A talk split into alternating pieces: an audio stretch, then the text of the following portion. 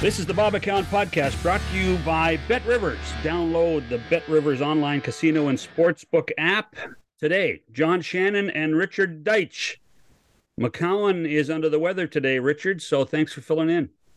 Yeah, I mean, impossible shoes to fill, John. But Don't I will tell I will, him that. I Do will- not tell him that. I will try my best. He's unbearable to live with at the best of times.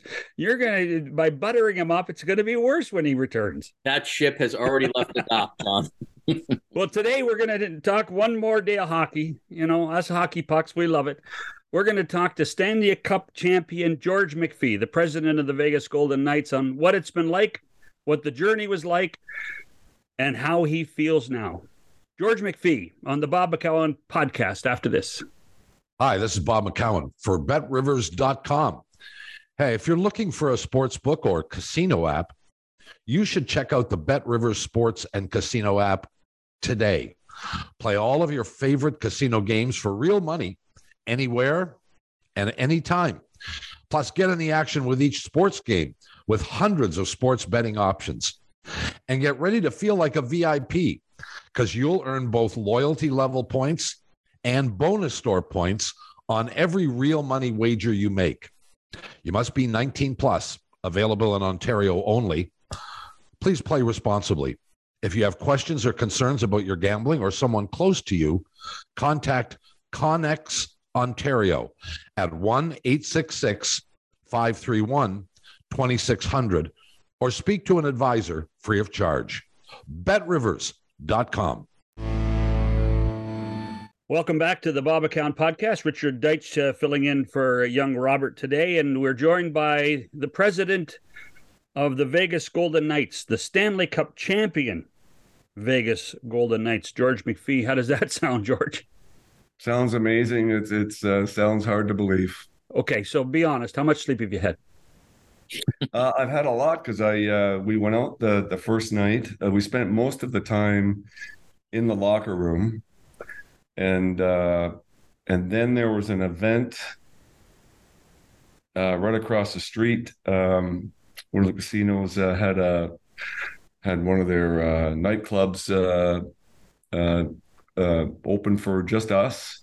And so that was uh, fun. And I had my uh, youngest daughter uh, with me. So she got to uh, dance all night with some friends. Um, and then uh, I got a little sick. I just I wasn't feeling well. So I've slept for about a, day and a half and back at it today. So I, I got to tell you before I let Richard in. Um, I watched you on the ice after the game, um, and you were your typical low key self, particularly walking around to the uh, the six originals at one point to make sure that they knew how much you appreciated things. I'm sure.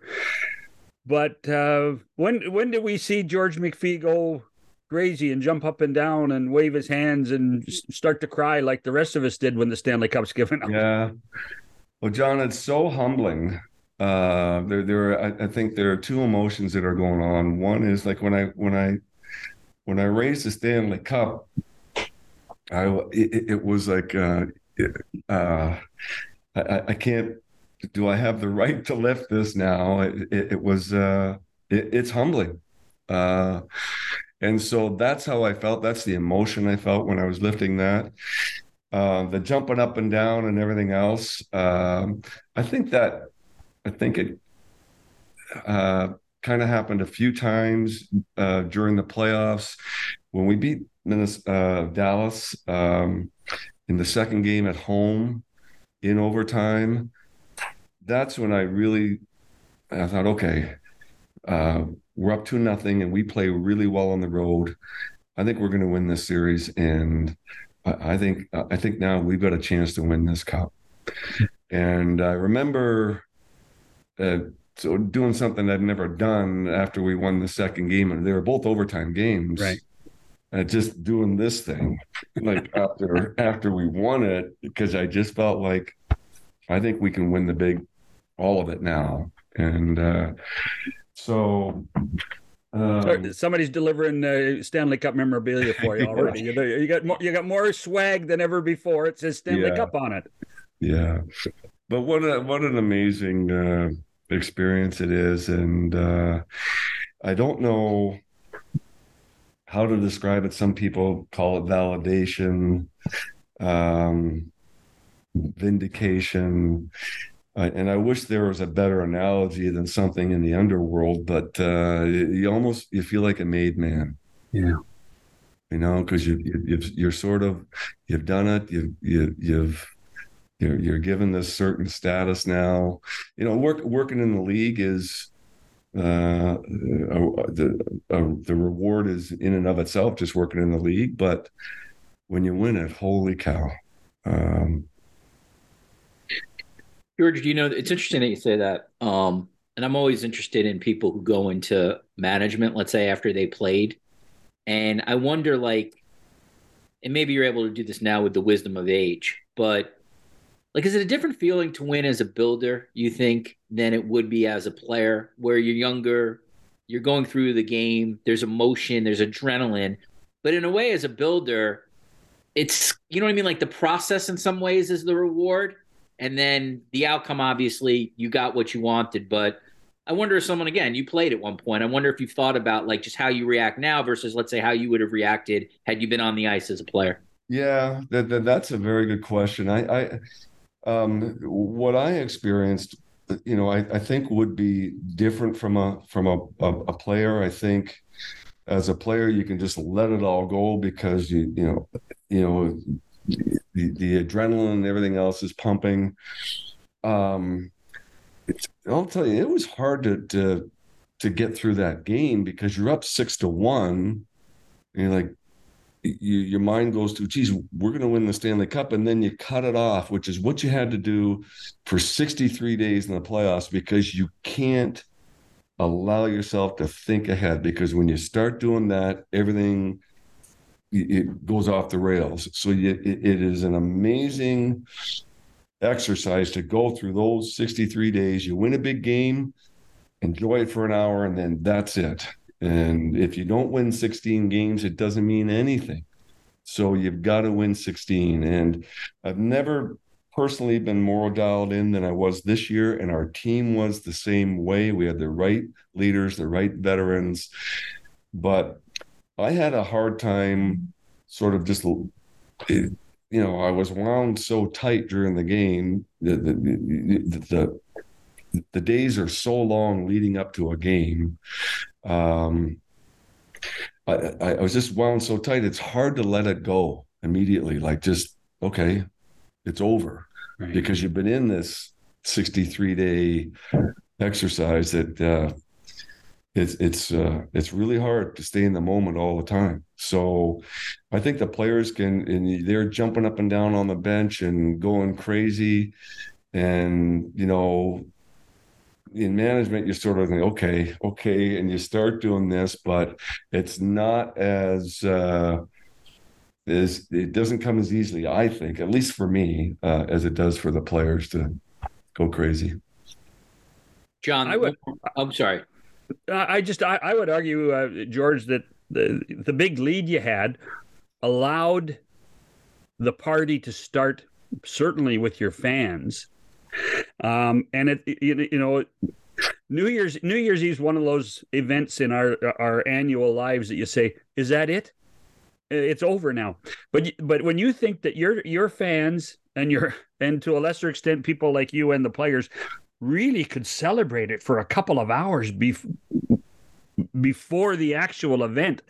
In many ways, that was kind of cool for me. That, I, that it was just a, it was just a party all night long. Yeah, it was great for our fans. It was absolutely great for them. And again, it, it, when you're in management, you know, the bigger you lead you have in a series or the bigger the lead you have in a game, the worse it can be if if you blow it. Yeah. And so you're always thinking about that. And uh, but I, I, you know, we got that lead. More people started coming downtown, coming down to the plaza around the rink, and you know, during the early part of the game, they had six or seven thousand people outside. You know, a couple hours later, they had 11,000 there. And I don't know what it ended up being, but there were people everywhere and uh, they've got to, to really enjoy it. And the neat thing is when we score a goal and those those horns go off, that sound goes off in our rink, that also goes off outside the rink. So all the way down the strip, you know when the Vegas Golden Knights are playing and you hear these horns, we just scored. Wow. And so the the you know the whole city was going crazy because it happened nine times. I'm glad you brought up Vegas um, because it's to me it's a really fascinating place to be uh, part of professional sports. Um, you know, prior to you guys saw a little bit of what it was like when the Aces won and how the community rallied around that team. But given that you've worked in other hockey markets, um, what like what is unique you think about winning in Las Vegas. I, am an American, so and I've been to Vegas many times. And what's always been interesting to me prior to the sports teams that have come, it's a very transient city. You can meet somebody from Kansas City. Next to that person is somebody from Philadelphia. Next to that person is somebody from New York. But you guys have absolutely built a fan base of locals. It's a great in arena atmosphere, but yet it's still mixed with this classic American vacation spot. So what's that been like to to win in a city that's honestly pretty unique from every other city in the United States. Well, the the uh, the one thing I learned when we first got here was that there really was a lot of civic pride uh, about getting the first uh, major league sports team. Uh, that we, we, we got the NHL, and it meant a lot to people here. And there are people that have been here a long time, uh, and and it, it meant uh, a, it was a big deal to them. And I've got a couple of neighbors who grew up here, and they can't believe what's happened, what this hockey team has done for this city. It's a big, big deal to these people. Uh, I think they they they they felt sort of legitimized as a city when they got the franchise, and now they're champions. Mm-hmm. It's incredible what it means to these folks.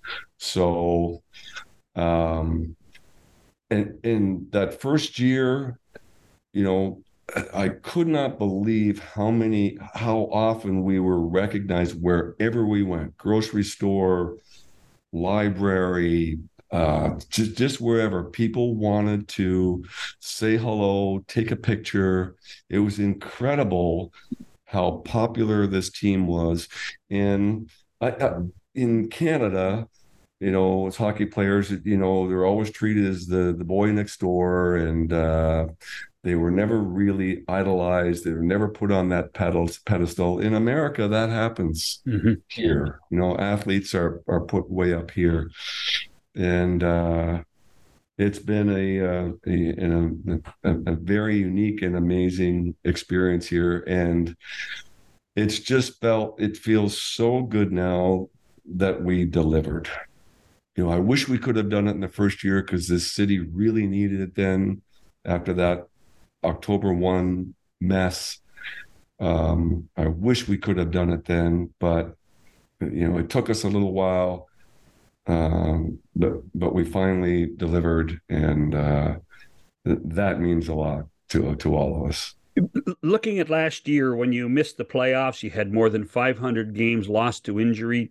Did you think it was realistic to win the cup this year?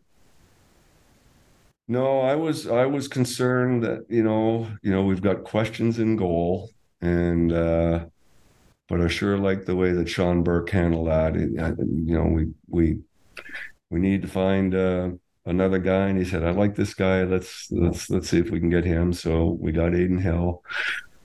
Um, I was uh, I thought Butch would do a, a really good job, and he did.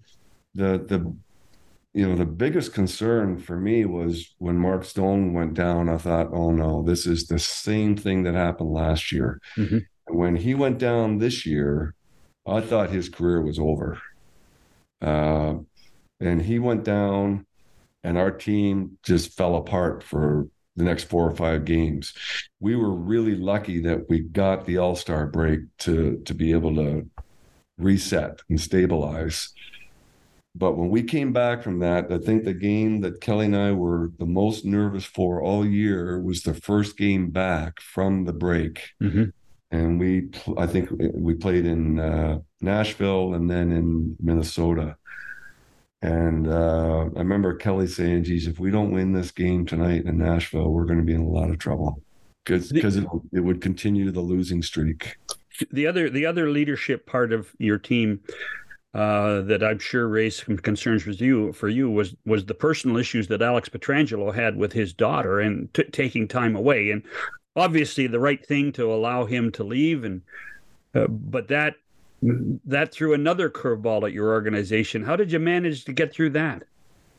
Uh, well, we had the depth, right? We, we our defense. Uh, you know, the six guys were were fortunate that the and, and we we had you know, at one time we had all of our uh it was uh, Pietrangelo, Theodore, and Whitecloud, their whole right side was out of the lineup.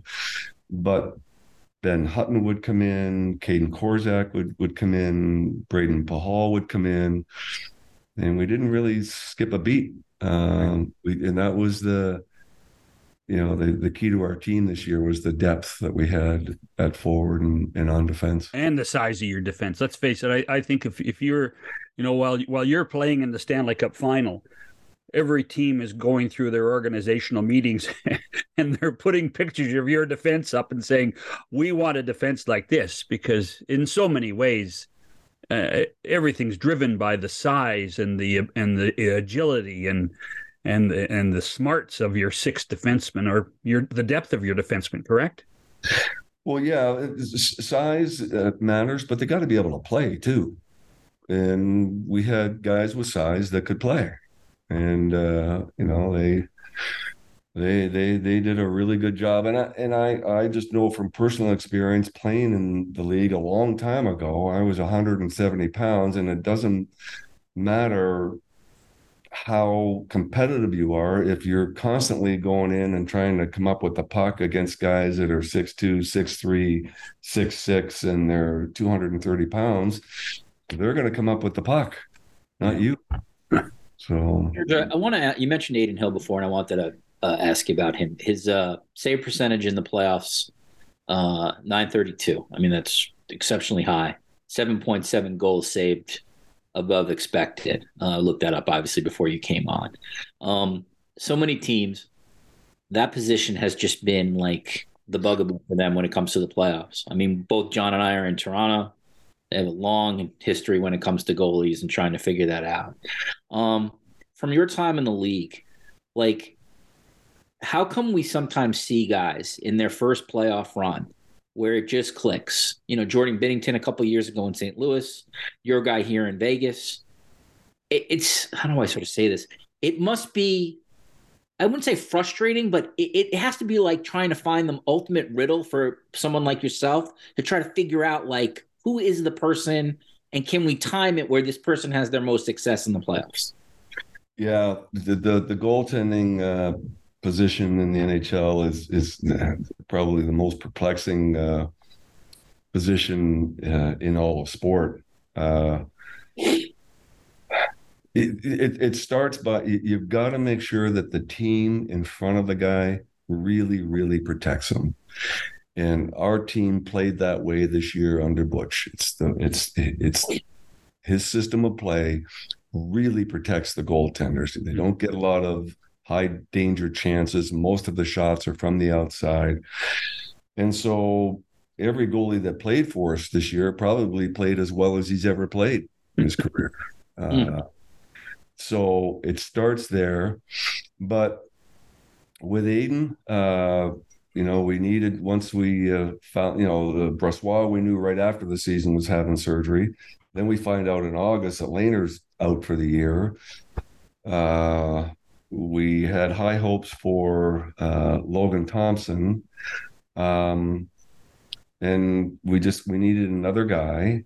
And uh, Sean had identified a couple of guys, and we called uh, San Jose on Adin Hill. They were ready to do a deal, and Sean uh, was really good. Said, you know, we're we're going to give these guys a chance, and the first time a guy has a really bad game, we're just going to throw him right back in the next game, just to just to get his confidence where it needs to be. Adin's first game was a preseason game against his former team, San Jose, and he was awful. Everything went in the net, and uh, and it was the first time we had seen him play. Uh, for us, very next game, shot him. Sean had him back in, and he played a really good game, and he played really good games for the rest of the year. Do you one one follow up on that, uh, George? Do you find is there a correlation you think between the confidence of the players in front of the goalie if the goalie's playing well. Like like you have your players they should in theory like perform as they perform regardless of anything else. But I think consistently as we've seen in hockey, if the goalie's sort of standing on his head, it does seem to raise the level of everyone else around. And probably conversely, if the goalie's not, you see teams maybe take a level down and they're not playing as well as they can. Yeah, if a, if, if, what you find is if a, if a goalie's not playing well, um, and you're getting scored on and getting scored on, the team starts to think it's their fault, mm. and they and they stop playing well. And conversely, uh, if the goaltender's playing well, it gives your team more confidence, and there's there's a calmness about your team. And uh, that's what we liked about Adin. He was calm in the net. Uh, there was the game uh, four in Florida. We're up three nothing. They get that crazy ping pong goal. Right, I remember that. Yeah. Kelly and I were sitting there going, "Okay, if we can get out of this period up three zip, we're in good shape." Mm-hmm. And we know we, it came out of our mouths, and 15 seconds later, you get the ping pong goal, and go, "Oh, here we go third period's going to be chaos. But when that goal went in, Aiden Adin just looked at his two defensemen and just laughed. Just laughed. And it just calms everybody down. It was just now when you look back, I mean Laurent Brossoit started the first uh, six, seven games of the series, I think, correct? Because it was game yeah. two against Edmonton. Yes. Um, so when Laurent goes down, you turn to Kelly and say what? We're okay. Yeah. We're okay. And we had been talking about, you know, we got to get, we like Adin as a goalie. We like him as a guy, but we, we like him as a goalie and we got to get him in here at some point um, just to keep both of these guys fresh. Because I think that's a, something that uh, a mistake that's made in the playoffs where you keep going with one guy, keep going with one guy, and they just fade on you. Yeah. And I, you know, the the two years that we went to the quarterfinals, uh, and lost in the third round, we sort of went with one guy too much in my mind. One year it was Fleury, uh, the next year it was Lehner or vice versa, and uh, and I thought, you know, we had two number one goalies. Why don't we just alternate them and keep them fresh? Mm-hmm. So that's uh, when Laurent went down. We were okay um, because we we liked Adin and we believed he could do the job. Um, and we had Jonathan Quick that could come in, and now he's the backup. Right. And what that guy did for this team didn't get in a game in the playoffs, but what he did for this team in the locker room and what, how he helped Adin and his professionalism, we don't win the cup without that guy in the room. What? So what would what would Quick do, George?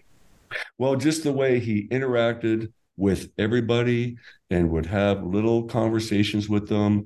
You know, he, he you know, I, I, saw him come in the, you know, for breakfast once one morning, and he went to a couple of kids um, that you know, were on the taxi squad, and he just went and sat with them and looked them in the eye and talked to them like they were 15 year vets and just you know you, you, make those kids feel 15 feet tall You know, you, know, you had another guy like that, Phil Kessel, uh, who played a few games early in the playoffs and didn't play in the last couple of rounds.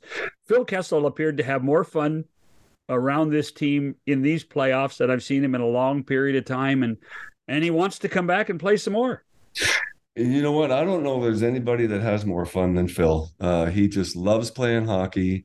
Uh, I wouldn't be surprised if you could find him playing shinny hockey somewhere here uh, in the next couple days with a bunch of guys because that's he just loves playing hockey, and his teammates love him. They love him. He keeps it light. Nothing bothers him. Um, he's he's just uh, he really really helped us early on uh, with the the Iron Man streak and everything else. It was a neat thing for our players.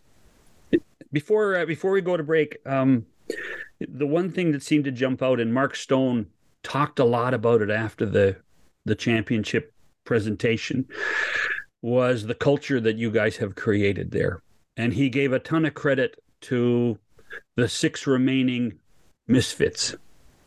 And it's funny because on, on a basketball side, we always talk about the Miami Heat culture. How would you define Golden Knights culture? Um, uh, you know, it starts with ownership and management, but but it works from the ground up. And I remember uh, when we got together that like that was so important uh, to me to uh, this is how we're gonna uh, operate this franchise. And uh, we're going to do things the right way. There's a right way and a wrong way and there's nothing in between and we're not going to look the other way on anything. It's going to be addressed. And uh, so we did a uh, presentation when we first got the team together. We did it with all the staff to make sure they understood our culture and went through all kinds of uh, details. And we did it with our players, and we've stayed with it. And um, you know the the character character matters not just with the players that you have on your team character mat- matters with the the guy that's behind your bench coaching your team and the assistant coaches. Character matters with ownership character matters in management and with our trainers and scouts and equipment managers. It matters. Mm-hmm. and I, i've never and it's so clear now when you haven't won a cup you're always wondering why why why. Uh, but when you do win it you understand perfectly why you won it because of the character in the room and and um, you know you've got to have ability and you've got to have depth and everything else but it's about who's inside that jersey and and and what's inside the people that are helping the players mm-hmm. We're with uh, Stanley Cup champion George McPhee on the Bob McCown podcast. Richard's in for Bob today. We'll be back in 60 seconds. Spring is here, and so are the long days, warm weather, and yard work. If you're anything like me, then you know how easy it is to get behind on your spring to do list. But Factor's here to help. The number one ready to eat meal kit can help you fuel up fast with ready to eat meals delivered right to your door saving you time to get the things you need to do done. Factor's fresh, never frozen meals are ready in just two minutes, so all you have to do is heat and enjoy. We offer delicious, flavor packed options on the menu each week to fit a variety of lifestyles, like keto to calorie smart, vegan, or veggie. With over 34 chef prepared, dietitian approved weekly options, there's always something new to try. With Factor, you can rest assured you're making a sustainable choice. Head to factormeals.com slash bobcast50 and use code bobcast50 to get 50% off of your first box. That's code bobcast50 at factormeals.com slash bobcast50 to get 50% off of your first box.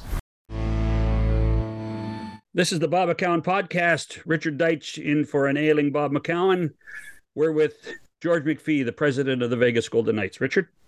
George, um, it was pretty great to see Jack Eichel um, win a Stanley Cup. If anybody who's followed his career, um, from the injury challenges he had to sort of the situation he had in Buffalo, um, the interesting thing to me about him is, you know, that could have gone a lot of different ways, but I, it must speak to what's inside of Jack Eichel to sort of get to where he ultimately did. Obviously, I think Vegas made a really astute trade, but you can't reap the success unless the player himself has something inside of him that you've gotten a chance, obviously, to be around him. Um, what have you seen and learned about Jack, Jack Eichel uh, since you guys acquired him? Uh, that he's a really, really good kid. He, uh, he someone his teammates really like. Um, he loved being a part of this thought if we could get him, we could take a lot of the pressure off and put him around, uh, surround him with a lot of good leaders, uh, experienced people. And uh, I don't know that we uh, we thought that he could be the the, the 200 foot player that he became because he was unbelievable defensively. Mm-hmm. You know, we all thought that you know you've got to have that elite center um, because then you know our, our our center ice really stacks up to be pretty darn good with Eichel, Stephenson, Karlsson, and Roy. That's that's a pretty good center ice. Yeah. Um, but he became, and Bruce worked on him as soon as Bruce came to town. He was talking to him about how important it is to be able to check. You've got to be able to check, and that you know, I think that's always been with with Butch, but I think he learned a lot from Harry Sinden too in Boston because they had a good relationship, and Harry's one of the smartest hockey men that's ever lived, and you've got to be able to check. Um, Harry always talked about checking, and so Jack became this incredible 200 foot player. He was getting better as the season went on, but in game one game one or game two of the playoffs against Winnipeg, Dubois was coming down the wing and Jack was tracking back on him and went to take him out. And Dubois sort of just threw him aside or reverse hit him or whatever and ended up making a play and they scored. Mm-hmm.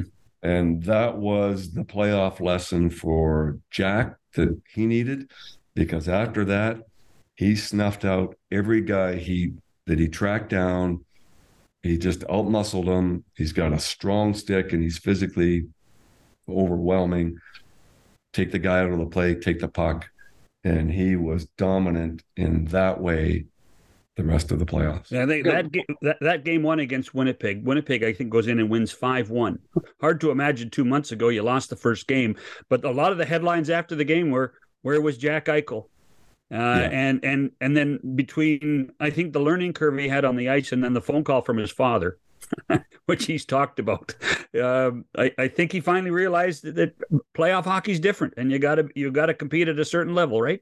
Yep, and uh, I'll tell you what, the first four periods of the playoffs that we played were awful. Yeah, we were awful, and uh, you don't know why, um, but uh, with Jack. It's his first game. He probably made it bigger than it already was. It's a playoff game. Just and that's that's the key to all this. Don't make the games bigger than they already are. Just stick with your routines and what you've always done, and you'll be okay. So it just it just off the top of my head, sorry, Richard, I'll let you in in a second. The two things that happened then at game two early was Bruce put uh, Chandler Stephenson with Howden and Stone together and used a ton of speed uh, at the in the in, late in the first period, of the second period of, of game two against Winnipeg, and then Pietrangelo went into a corner and just mauled somebody. And I think that it was a wake up call for your team in so many ways that you got to, you know, if we're going to win this thing, we got to win it every night, right? Yeah, and and then we went into Winnipeg, and the series is tied one one, and that was a really physical this was big boy hockey. That was a really physical period to start at the third game. And Kolesar came out and hit uh, Lowry, who is a massive guy, with a clean check.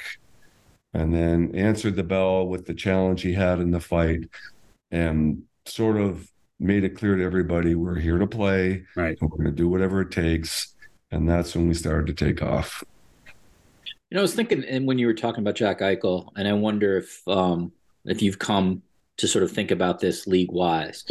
Um, what's the path that you take when you have someone who's drafted that high, one, two, who's sort of projected stardom like at 18, 17, 19 years old? You know, the Blackhawks obviously are going to have that with Connor Bedard making the, I think, presumable assumption that they're going to take them. But, um, I don't know. Is there a path? Is there a certain path to sort of craft to try to take someone who's projected as this and to and to get the best potentially out of them? Does it ultimately have to be on the player? But that's I don't know. That's just particularly interesting to me, especially the guys who've been tagged since they were very very young as can't miss. And as you know, George, like there's a lot of stuff that isn't going to be in their control. In some ways, you have to get lucky too. Like that's not going to be in your control. You hope to go to the right organization. You hope to have the right character in the room. You hope that you don't get hurt. You know what I mean? And that's where Eichel is just fascinating to me because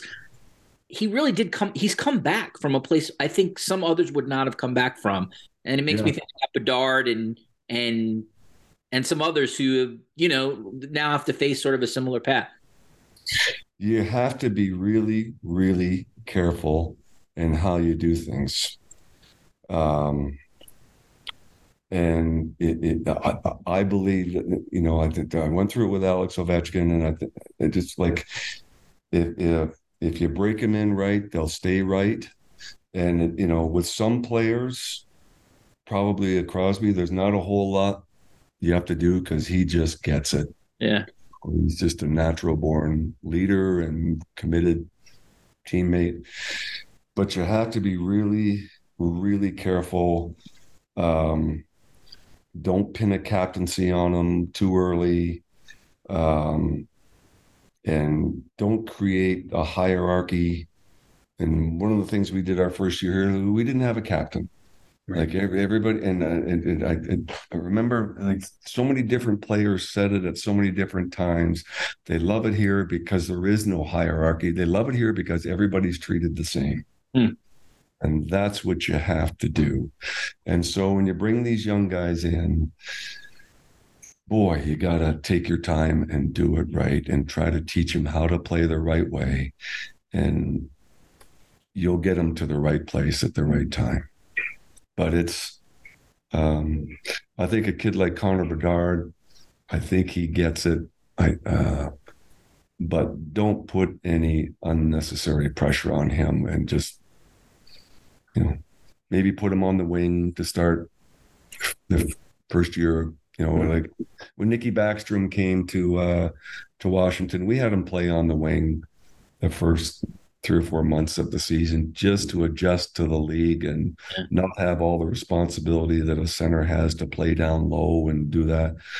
And then, you know, late in the season, he was playing well enough. Okay, let's shift him to center. So it's a very, very delicate process, and it's it's one where this is where you have to have the dyed in the wool hockey people in your organization. You know, you can do all the analytics you want, but you better have some people that have experience in hockey that can do the right things and see the right things with these young people when they come in. You know, the power of observation is huge. There are Mm. things you're expecting to see, and there are things that you weren't expecting to see, but you better uh, you better know what you're looking at and understand uh, what these kids need. This may be an unfair question, um, but you get lots of credit. Kelly gets credit. Obviously, Bruce gets credit. You mentioned Sean Burke with the goaltending.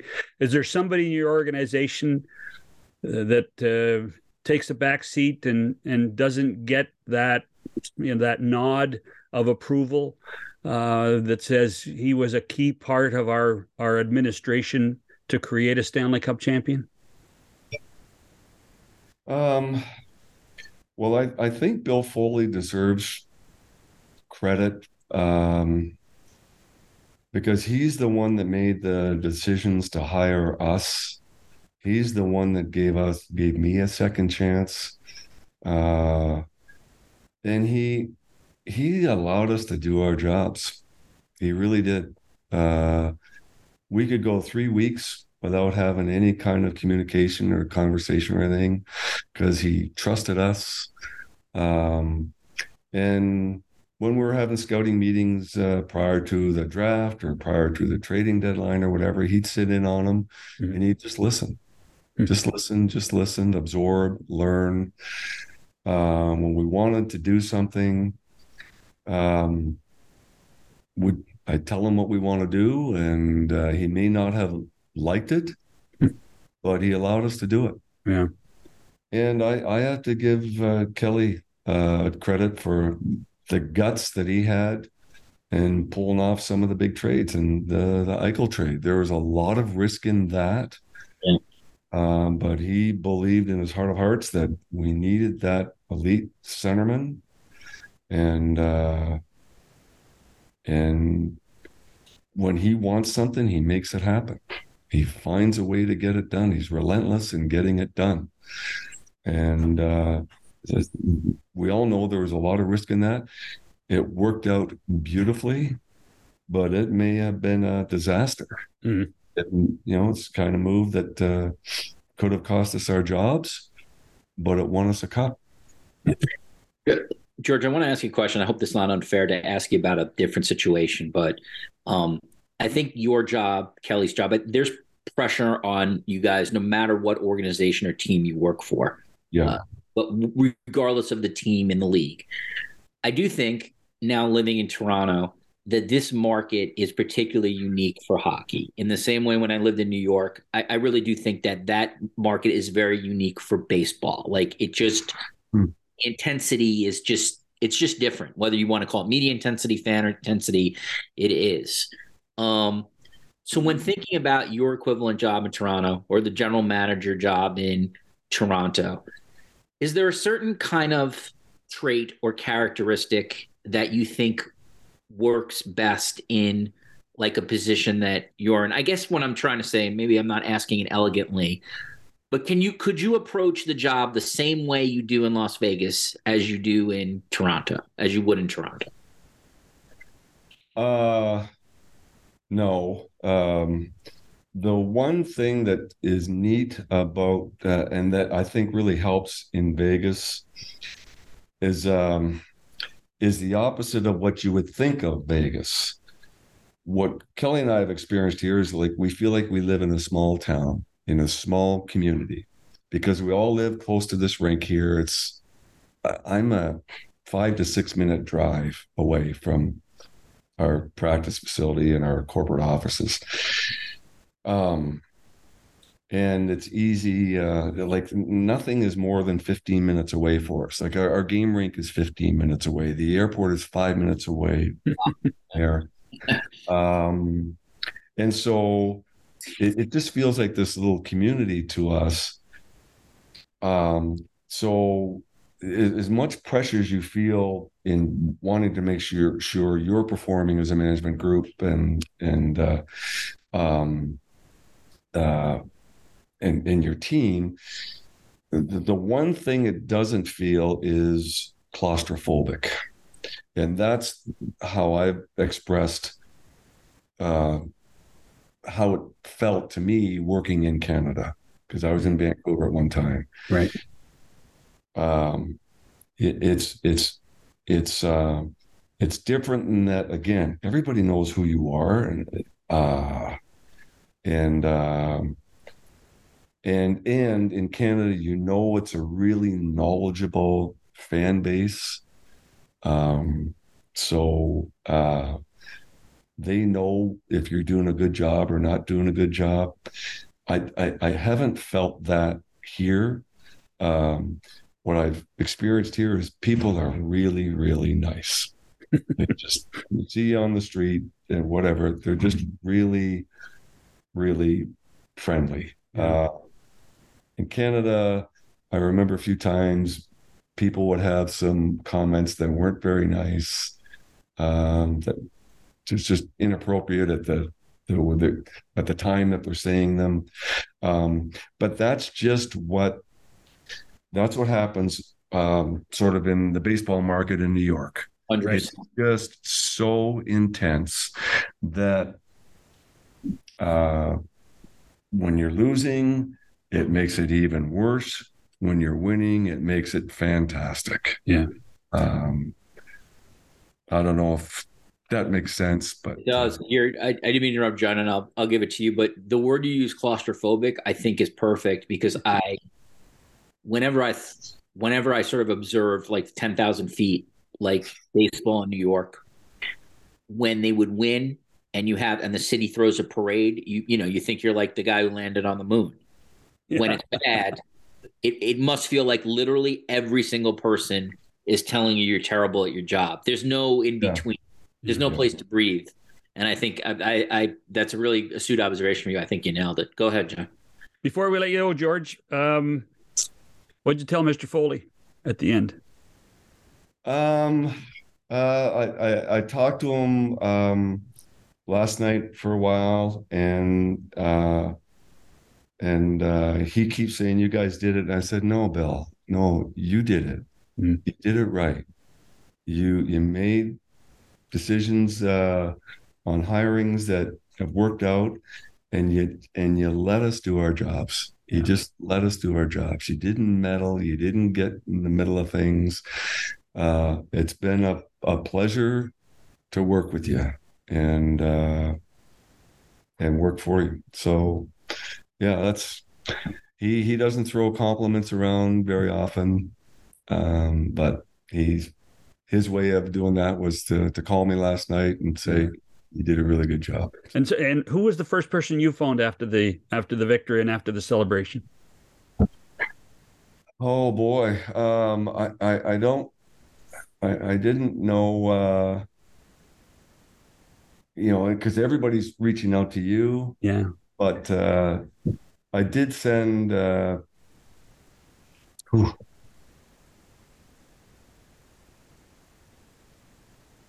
Yeah. I did send. Uh, can't get it out.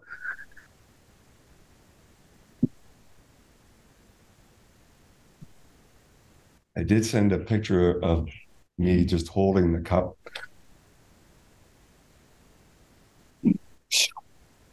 To uh, two of my brothers. Wow. Nice. Yeah. oof. That's that's cool, man. The other guy I was thinking of, you- uh, the other guy I was thinking for you, and I'm gonna get Oh, I emotional. I'm you're gonna get. I'm gonna get emotional. Yeah. And that was Pat. Yeah. Yeah.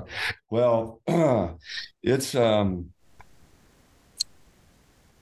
it's it's uh you know when you when you're in this business a long time and you're trying to win, you're trying to win and, and it and it doesn't happen, it weighs on you. The the Yeah. weight is there. And um and I thought, you know, it didn't happen in his career. Well, that that's life sometimes. It, it it didn't happen for Bob Clarke as a manager. It didn't happen for Harry Sinden as a as a manager. But God, these guys are, are all outstanding people. Yeah. But um and but when you win it, it you realize uh what you what you might have missed and you're it, it, I, I can't imagine I, I I couldn't now that I know what it feels like to win I can't imagine um not ever winning it Yeah. uh, Well, and they can't take it away, George. Your name's Yeah. going to be on the trophy forever. yeah and and and you know what John like having the name on the trophy is great and getting a Stanley Cup ring is great but that's that's that's really not what it's all about. It's it it's the experience that you have with this group of people that were able to put it all together and win. It's that experience um and delivering to this community. Yeah. that that's you know after after we won and everything else what i really wanted to do is just go home and walk around the neighborhood with my wife and just and just with nobody around it's just a nice just and just be able to say, you know, we delivered. We we delivered to this town. How nice, how great, how anyway. Uh, You certainly did. Thank you for the time, George. Enjoy the parade tomorrow. It's, yeah, thank uh, we will. I- I tell you what. I'm That should be really. I'm always happy when my friends win the Stanley Cup. Thank you. Thank you, John, and thank you, Richard. Uh, it's been an awesome experience, and it seems to get a little bit better each day. You keep waking up and going, "Holy cow, we won the Stanley Cup!" Back after this. When was the last time everyone agreed on what's for dinner? You want Chinese food, they want pizza, and someone is always craving froyo. Well, there's something for everyone on DoorDash. Ordering is easy. Open up the DoorDash app, choose what you want from where you want, and your items will be left safely outside your door with our default contactless delivery setting. For a limited time, our listeners can get 25% off and zero delivery fees on their first order of $15 or more when you download the DoorDash app and enter code BOBCAST23.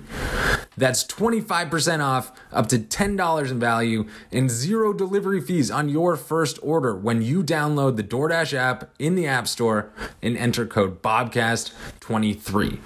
Don't forget, that's code BOBCAST23 for 25% off of your first order with DoorDash. Subject to change, terms apply.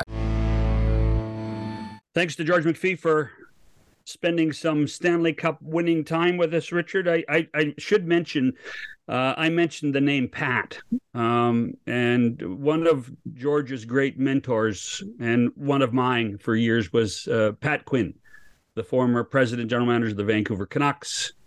Won Canada's Olympic team, uh, head coach in 2002, was with the Maple Leafs for so many years. And I, George and I, every once in a while, we always wax poetic about what a great man Pat was and how many lessons Pat taught us all.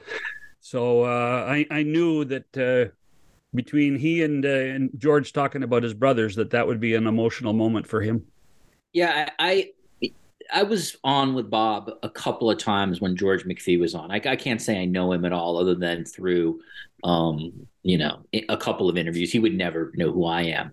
I must say though, John, I can't admire enough someone who really thinks about answers. And that's what George McPhee did on literally every question we asked him. None of that was like rote, none of that was cliche. And even from this 40 minute conversation, you you understand why he's good at his job and good with people because he he engages in what someone is thinking or someone is asking and um and I really enjoyed that. I actually I actually learned a lot about leadership in the last 40 minutes. Well, it, George is a, uh, a, a, a a really good communicator. Always has been. Um, I, I first met him as a player when he played for the Rangers and the Devils. Uh, he was going to Rutgers to get his law degree, Mm. uh, and and then when he was, I was at the league when he was with the Washington Capitals, so we would have a few uh, discussions around certain things. But he was always prepared to discuss it because I think in many ways George wants to learn. George always wants to listen and learn and have a good time, and then walk away saying, "Well, they they gave me, they gave me a a couple of thoughts that I might apply somewhere along the line." Um, you know, I, I I knew him when he was out of work. You know, Hmm. he he shouldn't have been fired in Washington, but ownership felt they needed to to make a change, and then. You know, how frustrating would it have been for George uh, to have his first year Vegas Golden Knights lose to his old team, the Washington Capitals, as they won their first cup with a lot of players that he had nurtured along. So from that perspective, he's a he's a lifer like a lot of us, uh, but is always prepared to give you time. He's uh, he's a true gentleman of the game. He's one of the people that when you talk about the code of the game and what the game's all about, George McPhee's name com- should come up more often than it does. Yeah, and I would say, just as a general rule, the smartest people I ever talk to in sports are the people who, when they're in the room, don't think they're the smartest people in the room. Those are the people who ultimately are wise because they learned something from someone else. Yeah, it's uh, it's one of those things, and here we are. We're on the 16th of June. Uh, the draft is 10 days away. We're we didn't talk about players, unrestricted players, because today was not supposed to be a discussion about business. Today was supposed to be a discussion of celebration and and fun. Uh, but you know they've got to find a way to sign Adin Hill. They've Yeah. got to find. They've got to go and find a way. They acquired Ivan Barbashev at the deadline to help win the Stanley Cup. He did just that. They're going to have to find a way to do that. This is a uh, this is a busy time for most teams, and George isn't worried about signing players as much as he is worrying about ring sizes, parade planning. How many they get 52 names on the Stanley Cup, Richard. Amazing. So it's it'll be uh, it'll be an interesting time for for someone who's been in the league 40 years. Now he understands a few of the other issues when you win a championship. yeah, you take a couple days to celebrate, and then it's back to business. Well, Richard, thank you for filling in for uh, my pal McCown, who's under the weather. Hopefully, we'll see him or hear him back next week. But uh, it was a, a treat to have you on and talk a little hockey. Always great to be with you, John. Thank you. This is the Bob McCown podcast. Talk to you next week, folks.